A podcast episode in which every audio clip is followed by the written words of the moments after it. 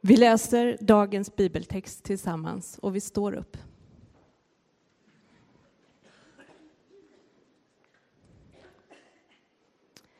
Vi läser från Matteus evangelium kapitel 15 och vers 21.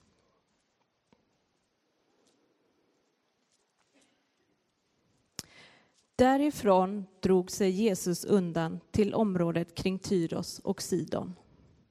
En kananeisk kvinna från dessa trakter mötte honom och ropade. Herre, Davids son, förbarma dig över mig. Min dotter plågas svårt av en demon. Han gav henne inget svar. Då gick hans lärjungar fram och bad honom. Säg åt henne att ge sig iväg. Hon går ju bakom oss och ropar. Han svarade. Jag har inte blivit sänd till andra än de förlorade fåren av Israels folk. Men hon kom och föll ner för honom och sade Herre, hjälp mig. Han svarade Det är inte rätt att ta brödet från barnen och kasta det åt hundarna. Nej, herre, sa hon, men hundarna äter ju smulorna som faller från deras herras bord. Då sade Jesus till henne, Kvinna, din tro är stark. Det ska bli som du vill. Och från den stunden var hennes dotter frisk.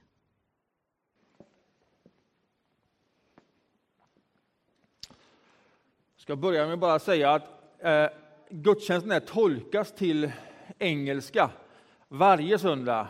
Uh, the service is translated into English each Sunday. Uh, och idag även till persiska. Men det klarar jag inte av att säga sådär flytande. Men om, om det finns någon här eller som, som, som skulle ha, ha hjälp av persisk tolkning under predikan så går man till eh, ljudet här nere. Och om det är någon som inte förstår det nu så får man vi får hjälpas åt. Det är mycket skidåkning idag eh, och så också i den här predikan. Det är svårt att göra annat. Femmilen börjar halv två. Då hejar vi fram Johan Olsson, så du kan vara helt lugn att vi har kontroll över det. Vi hinner lyssna på predikan, vi hinner fira gudstjänst, vi hinner dricka en kopp kaffe. Jag har, jag har ställt larmet. Så blir jag för lång så går den igång. Så bara ta ett djupt andetag, slappna av. Ehm. Jag läste någonstans för inte länge sedan att Göteborg är en av de städer i Sverige som har flest längdåknings längdskidåkare. Vilket ju måste vara ett av de stora mysterierna. Det är sällan det är så mycket snö som det är idag i den här staden. Och ändå är det så där. Själv har jag aldrig förstått det. Och aldrig fastnat för det. Jag tycker det är en obegriplig sport. Eh, vackert att titta på. Men jag har alltid känt mig så att jag halkar omkring i det där spåret och får aldrig ordning på någonting. Som Bambi på hal is. Det blir liksom, nej, det är, det är bara svårt och konstigt och arbetsamt. Men om alla människor i Göteborg åker längdåkningsskidor så måste det ligga någonting i det som jag inte har förstått. Kanske. Så vi var och åkte skidor på vecka sju och så eh, fick jag då kännedom om en kurs, en instruktör som skulle lära ut då hur man åker längdåkningsskidor.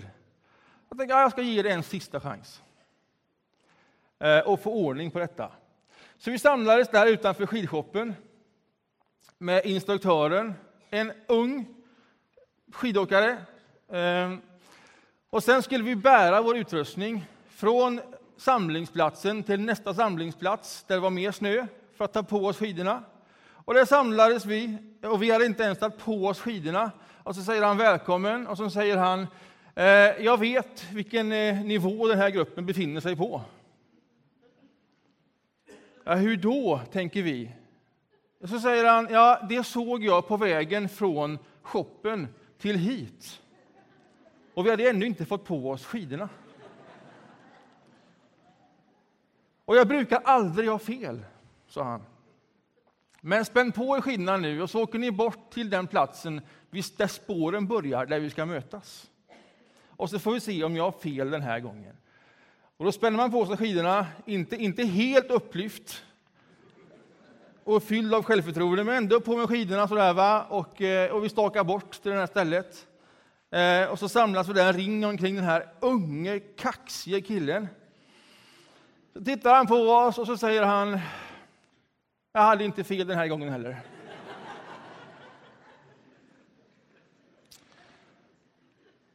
Och så frågar han så här rakt ut, vet ni hur jag vet? Jag menar, vem vågar svara på det liksom? I det här gänget. Blicken. Det handlar bara om blicken, säger han då. Och jag förstår fortfarande inte. Och så säger han, alltså när ni gick ifrån shoppen och till den första samlingspunkten så tittar ni ner och lite lagom långt fram. Det gör inte en skidåkare. En skidåkare tittar långt bort med blicken. Och den blicken gör någonting med hela hållningen. Det är det som är hemligheten. Välkommen hit. Idag ska vi öva på vart man fäster blicken. Och så fick vi då lägga ifrån oss stavarna och bara åka skidor. I en vända, lite uppför och sen lite nerför för att få hjälp med farten. Och sen åkte han med oss runt i den här gruppen och gav coaching. Och all coaching handlade om blicken. Åtminstone för mig. Och jag tyckte jag var långt fram med blicken. Och ni vet, man, man försöker så, va? och så känner man att man har inte riktigt kontroll. Det blir lite skakigt och balansen är inte där. Och vad händer då? Jo, då, då sänker jag blicken för att ha kontroll på skidorna. Och då blir det ännu mer obalans. Och så kommer han upp jämsides och så säger han Joakim, blicken, blicken. För om man lyfter blicken längre fram så gör det någonting med hela hållningen och med balansen. Och så får du fäste på skidorna där du ska få fäste och inte på andra ställen. Och så hade vi en och en halv timme med bara blick. Och det är klart han hade rätt. Och jag fick lite blodad tand. Så jag åkte några kvällar och några morgnar där. Jag tror att det var dåliga skidor jag hade hyrt, för jag tyckte ändå det var lite sådär. Men det var en helt annan sport. Så nu googlar jag sådär på rullskidor, vi bor ju ändå i Göteborg. Det blir vårens begivenhet för mig. Den här predikan handlar om den blicken. Den blicken som gör all skillnad. Om man bara får liksom fatt i den, påminner sig om den, lyfter den, så gör det all skillnad. Det är budskapet genom den texten som vi har hört läsa. Den texten som vi har hört läsa, evangeliet, är en konstig text. Det står så här att Jesus drar sig undan. Han, han drar sig undan och han går ut på en lång, lång promenad. Och när man drar sig undan så drar man sig undan. Och så kommer det en kvinna och liksom söker upp en kvinna, en kananeisk kvinna, och hon söker upp dem då som är Jesus och lärjungarna med orden Förbarma dig över mig, min dotter är besatt och plågad svårt av en demon. Han hade ju hjälpt människor förut. Både de som sökt honom och de som inte sökt honom, som han sökt. De hade han hjälpt. De hade han botat. Nu drog han sig undan och så kommer den här kvinnan och hon kommer med denna fråga. Herre, förbarma dig. Och så står det, och han var tyst. Alltså, han går där, hon kommer bakom eller från något håll. Hon ber förbarma dig, hon lägger ut hela ärendet. Och han är tyst. Han svarar henne inte. Det är inte den Jesus som jag känner igen. Han säger ingenting. Han går vidare nonchalant, oförskämt, arbetsamt. Och sen är det lärjungarna som talar till honom, för hon slutar inte och påkalla uppmärksamhet. Herre, förbarma dig. Och så säger lärjungarna till honom, alltså säg åt henne att lägga av. De var störda av henne. Inte så att de kände en enorm sympati. Kom igen nu, hjälp till. Utan säg åt henne att sluta, att ge sig av. Det är väldigt märkligt och ovanligt. Och då säger Jesus så här. Då tar han till orda. Jag har inte blivit sänd till andra än de förlorade fåren av Israels folk. Alltså, han hade nu inte ansvar för henne.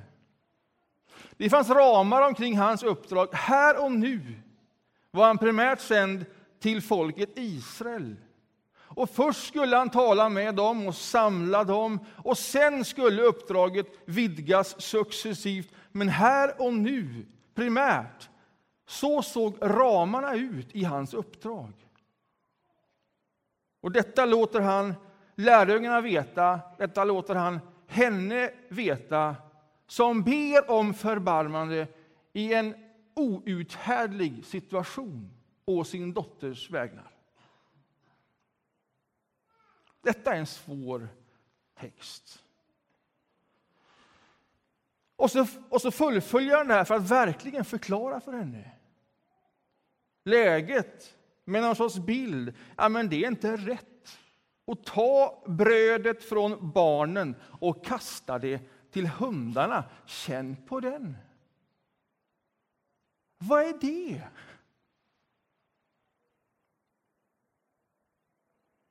Vem som helst hade ju bara sänkt blicken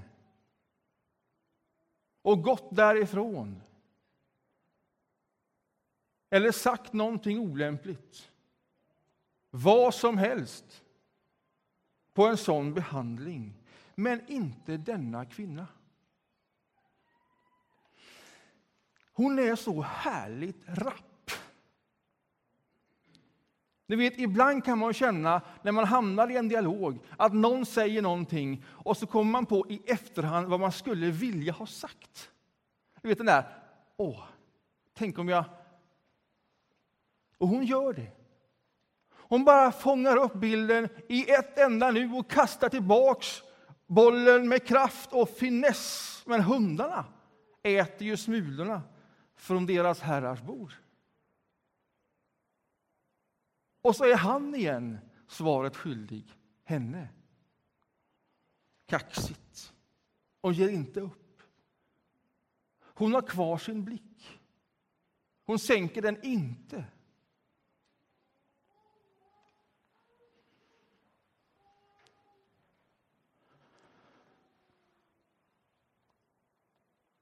Och så sker det som hon bad skulle ske.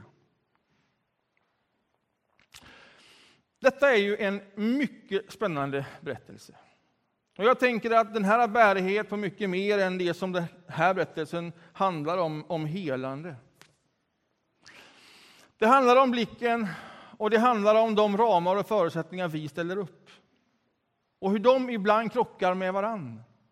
Och hur då blicken alltid vinner. Låt mig lyfta oss härifrån texten till en sån här gudstjänst. För att sätta det jag hör och ser i vårt sammanhang också. Vi firar gudstjänst med nattvard varje söndag. Det har vi gjort i många år.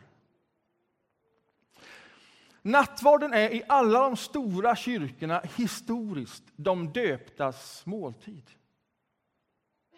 Alltså de som tror på Jesus, de som är döpta och som genom dopet är förenade med, varandra, de manifesterar sin enhet kring ett och samma bord, ett och samma bröd. De är en kropp. En kropp som har övervunnit alla sociala och ekonomiska barriärer. Detta manifesterar man, det är de döptas måltid. Så har det alltid varit. Så har det också varit i vår frikyrkotradition, och baptistiska miljö. När man gick in och skulle fira nattvard, som kom liksom som en följd på den ordinarie gudstjänsten, så fick man i en viss tid för ganska många år sedan till och med visa sitt medlemskort. Och det där handlar ju inte om att vara en sorts VIP-klubb. Det där handlar om att man var tvungen att visa upp, jag hör till de döptas gemenskap. Och i en baptistkyrka, den som är döpt på rätt sätt, som vuxen. Så mycket var dopet värt. Och så mycket var dopet kopplat till den här måltiden. Det finns väldigt starka teologiska ramar vad detta är för sorts bord. Detta är de döptas måltid. Och ändå frågar vi inte idag om du är döpt. Vi frågar inte efter medlemskort på vägen in i den här kyrkan. Så vad har hänt? Har vi då ändrat oss? Har vi tagit bort ramarna? Det här är inte de döptas måltid. Det här är för vem som helst. Nej, det har vi inte gjort. Och likväl så finns det en gästfrihet omkring det här bordet. Och det här har lite grann stört mig själv. Du säger, så här gör vi. Och det gör vi av goda skäl och goda praktiker. Och vi ser hur människor möter Jesus Kristus i den här måltiden. Det här blir ingången i Guds rike. Helt enastående. Vad gör vi då? Gör vi någonting annat än vad kyrkan har gjort i alla tider? Vad ska man tro om det vi gör? Tar vi bort de här ramarna? Och så läser jag en sån här text som den vi har läst idag. Och så tänker jag, precis, det är så här vi gör. Det är så här vi gör. Alltså Jesus hade sina ramar. Han skulle först samla sitt folk.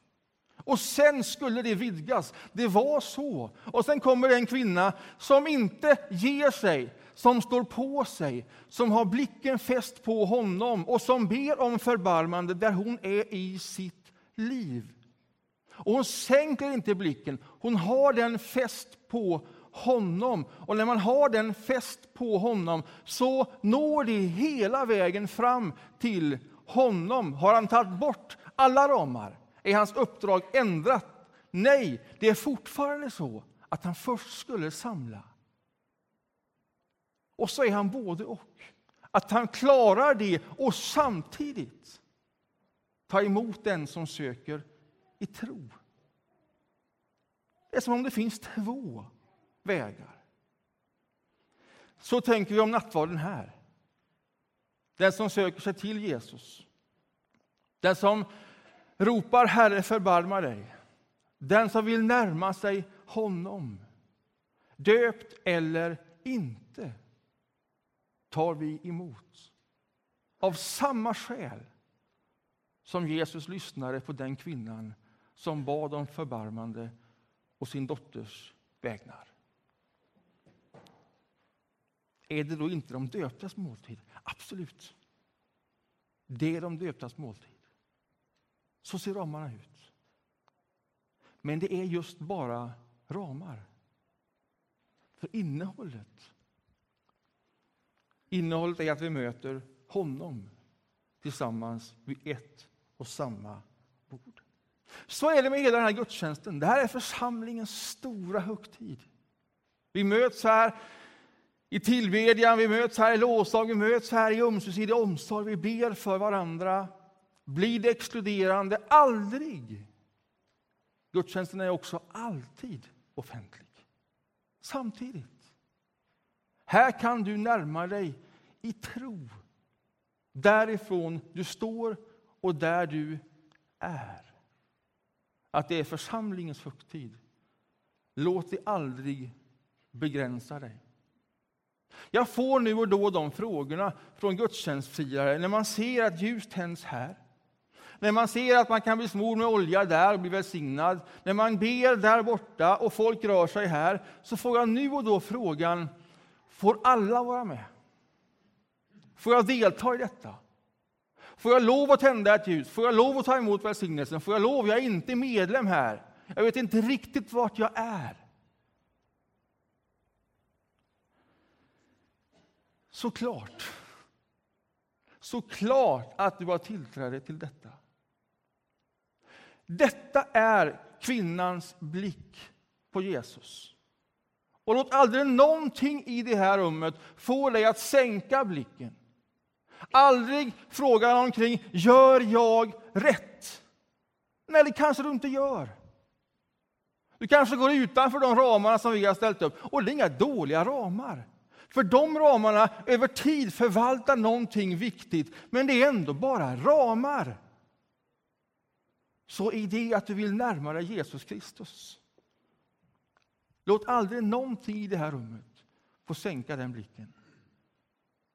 Utan ta då dina steg fram hit till den här ljusbäraren. Här brinner ljuset, det som är Kristus, ljuset. Här är han. Fäst din blick imaginärt på det, ta ett ljus, tänd ditt ljus på hans ljus. Det är en handling i tro. Du gör det därför att du tror att det gör någon skillnad med dig, för det du ber, för den du ber. Det är samma sorts handling som den kvinnan som ropar förbarma dig. Tänd ditt ljus för allt i världen. Det är vägen in. Ta emot välsignelsen här, där du står. Och ta emot omsorgen och förbönen om de själv inte riktigt vet vad du tror. Men du längtar, följ då den längtan. Det är gott nog. Man kommer långt på att Herre förbarmar dig. Om du inte sänker blicken, utan bara fäster den på honom. Och allt det du ser här, ljusbäraren, bröd och vin, välsignelsen, förbön, allt detta bär Jesus Kristus. Allt detta är symboler. Det här handlar om Jesus Kristus. Detta, detta. Fäst blicken och ta dina steg. Och hur mycket måste man då tro? Vet du, att ta stegen fram där du står och tända det ljuset, det är tro nog. Att ta emot bröd och vin, det är tro nog. Det är en stark handling. Att ta emot oljan och en personlig välsignelse, det är tro nog. Det är en modig handling. Och i den tron, i den blicken, kan allt förändras. Du fäster blicken på han som är trons upphovsman och fullkomnare. Det handlar om blicken. Vi behöver ramarna, men det handlar om blicken.